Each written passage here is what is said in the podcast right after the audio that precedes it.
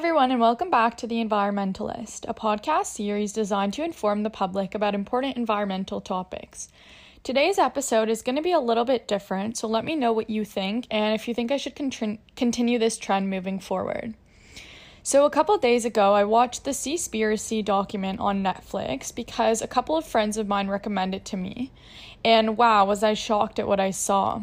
I cried pretty much throughout the entire film, and I couldn't help but want to talk about it in today's episode. I don't normally consider myself an expert in everything and anything environmental, but but I do like to think that I know a fair bit about the about it and the dangers facing the environment today. But boy was I wrong. I truly had no idea that the fishing and whaling industries were this damaging. Everyone just always talks about how trash is the number one cause of death to our ocean, and that's honestly what I knew to be true as well. Now, that's not to say that waste isn't terrible for our oceans, but there are bigger things at play here that no one is really talking about. Up to 80% of the world's life forms actually exist in our oceans. So, some of the major, uh, I'll kind of go through some of the major um, kind of concepts that they spoke about in the film that really resonated with me. Um, so, one thing that they mentioned was the dolphin industry. So, essentially, the um, impact that dolphins and whales have is essentially when they return to the surface in order to breathe, they fertilize small amounts of marine clots in the ocean that are called phytoplankton. And phytoplankton absorb four times the amount of carbon that the Amazon rainforest does, and it generates up to 85% of the oxygen that we breathe today. So it's super important to protect these animals and our waters because in protecting them, we're protecting ourselves essentially. So, one kind of um, traumatizing thing that they spoke about was how in places like Japan, boats kind of corner these dolphins closer to the land in order to slaughter them. And what's even more shocking is that um, these slaughterhouses are essentially funded by marine parks um, that kind of hold those dolphin shows. And what's shocking about that is because if like dead dolphins don't really help um, marine parks, right? So why is it that they're funding this slaughter of of dolphins? So basically, what happens is that every dol- for every one dolphin that is captured for these marine parks, twelve are actually slaughtered. Um, so basically, the their excuse for killing dolphins is because they say that dolphins eat too many fish and so they're just trying to kill um, our competition. But that's not really what's happening. They're kind of using dolphins as a scapegoat to kind of make overfishing okay and make um, make what they're what they're doing look less of an ecological um, problem, really. Now, they also mentioned sharks. So, in places like Hong Kong, a lot of times they capture sharks um, just to slice off their fins and uh, kind of generate these shark fin soups, which are considered a delicacy in Asian countries. Um, now these shark the shark fins have no taste and they have no real nutritional value. So the question is, well, why is it so necessary to kind of kill these sharks just to like slice off their fins? Um, and the importance, people always tend to think that sharks are kind of scary, we should kill them, they're dangerous, all this, all these things. But sharks actually keep the fish stocks healthy and keep ecosystems alive. So, um, if we kill them all, we're essentially killing off um, the ecosystems in the water. Sharks can only only kill an average of like 10 people a year, whereas we kill about 30,000 sharks per hour. That's crazy if you think about it. And um, another thing that they were also mentioning that is that half of the sharks that are killed are not just killed like for their fins, but they're killed as a fishing bycatch. So bycatch is essentially when they toss their nets into the ocean and collect like the fit the, their target species, which is like a certain type of fish, for example. So bycatch is the other um, aquatic organisms that end up in those nets, um, kind of as as a result of these catching methods. So, what tends to happen is that a lot of them, or actually 40% of uh, sharks, are actually um, end up as bycatch and are killed before they even get thrown back into the water. So, fin soup is part of the problem, but it's it's kind of more so restricted to Asia, like the fin soup, whereas fishing kind of occurs globally. So this bycatch is kind of the greater issue at play here. And what's concerning even more so is the fact that these destructive fisheries are essentially awarded for being sustainable and they receive stickers called um, the MSC blue ticks. I'm sure you've seen them. Um, so basically, these blue ticks essentially verify that that can of tuna or whatever it is is actually dolphin safe, meaning no dolphins were um, captured or harmed in the making of that tuna can or whatever it is. However, um, they kind of went to see how this kind of process works, and they noticed that for eight tunas that they were catching, 45 dolphins were actually killed. So and these these um, fisheries were working for this dolphin safe canned tuna. So that kind of makes you think, well, why are they putting labels that uh, for dolphin safe uh, tuna when they're actually killing dolphins in the making of this tuna label? Meaning that it really makes us question kind of what's really going on behind the scenes. Now, um, when he confronted the um, kind of the owners or the founders of this company and went to them and asked these questions, essentially they had no real justification. They just said that um, it's sustainable and no dolph- uh, we we kind of can say for the most part that no dolphins are harm harmed in the making, but they can't necessarily guarantee it. Yet they continue to make these. Um, stickers and put it on every canned uh, tuna. So, and he also mentioned that um, that they send out um, observers to kind of look and make sure that everything is going as it's supposed to. But these observers arrive only once in a while. They're not a frequent um, a frequent observer, really, and they can also be bribed. So what does that tell you about kind of the the morality behind this company? It's kind of crazy to think about because you often we want to trust what we're buying, but this kind of shows us that we can't.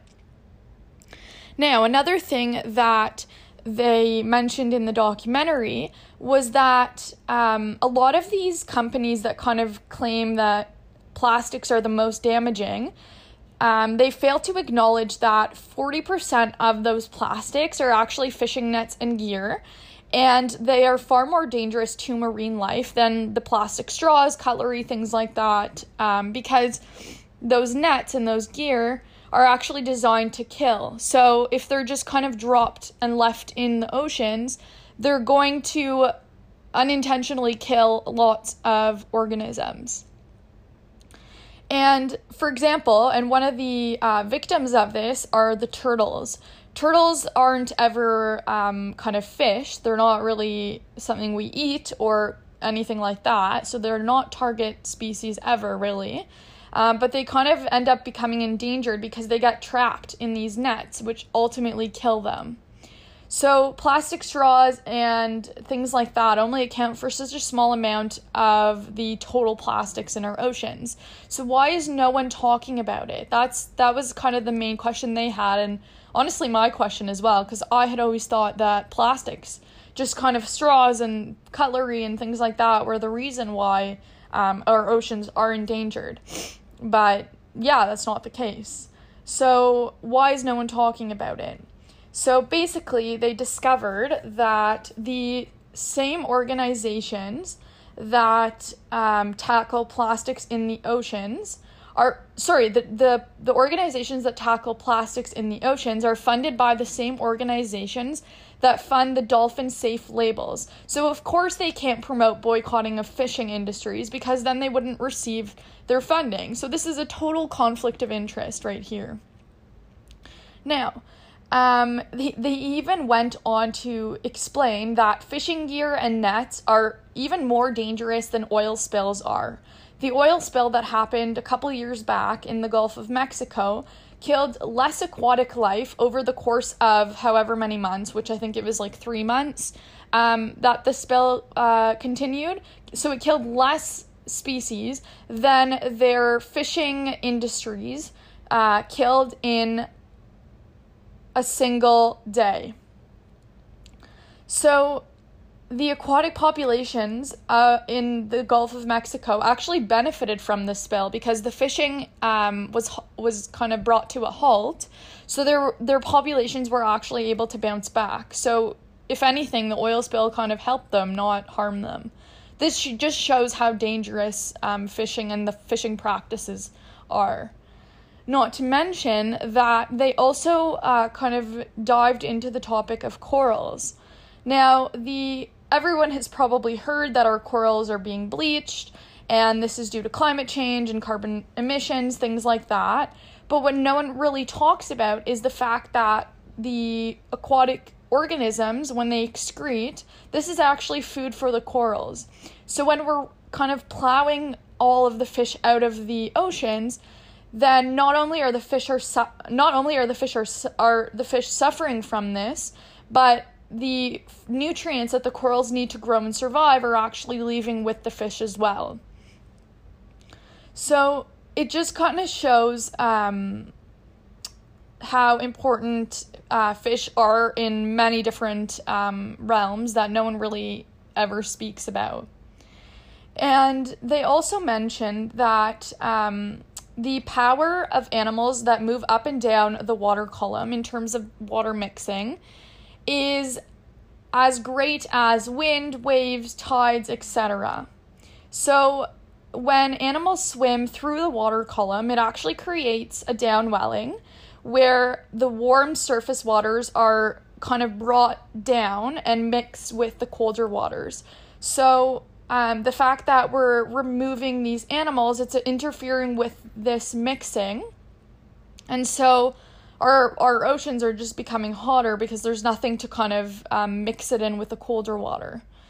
And um, not to mention that these animals take up carbon and when they kind of die they sink to the bottom of the ocean and they contain retain that carbon within them um, so they are one of the biggest carbon sinks on the planet. So even removing just a small amount of them creates such a huge, devastating uh, impact.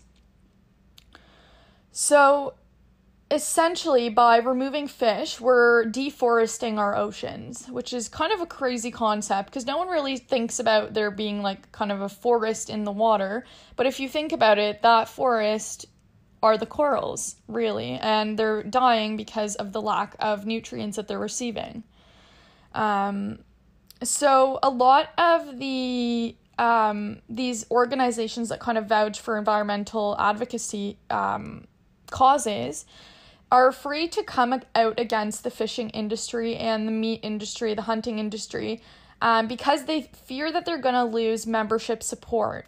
So organizations aren't actually interested in solving the problem, eh, they're kind of exploiting it. It's all about a business. So whatever generates the money, they're going to do regardless of what kind of environmental consequences it results in. So the loss of fish in the oceans has also led people to eat certain mammals that we really shouldn't be eating and kind of bringing them in closer proximity to us which is the reason we had the Ebola crisis, now the coronavirus, things like that. So it's ultimately causing pandemics, which is crazy to think about. And um,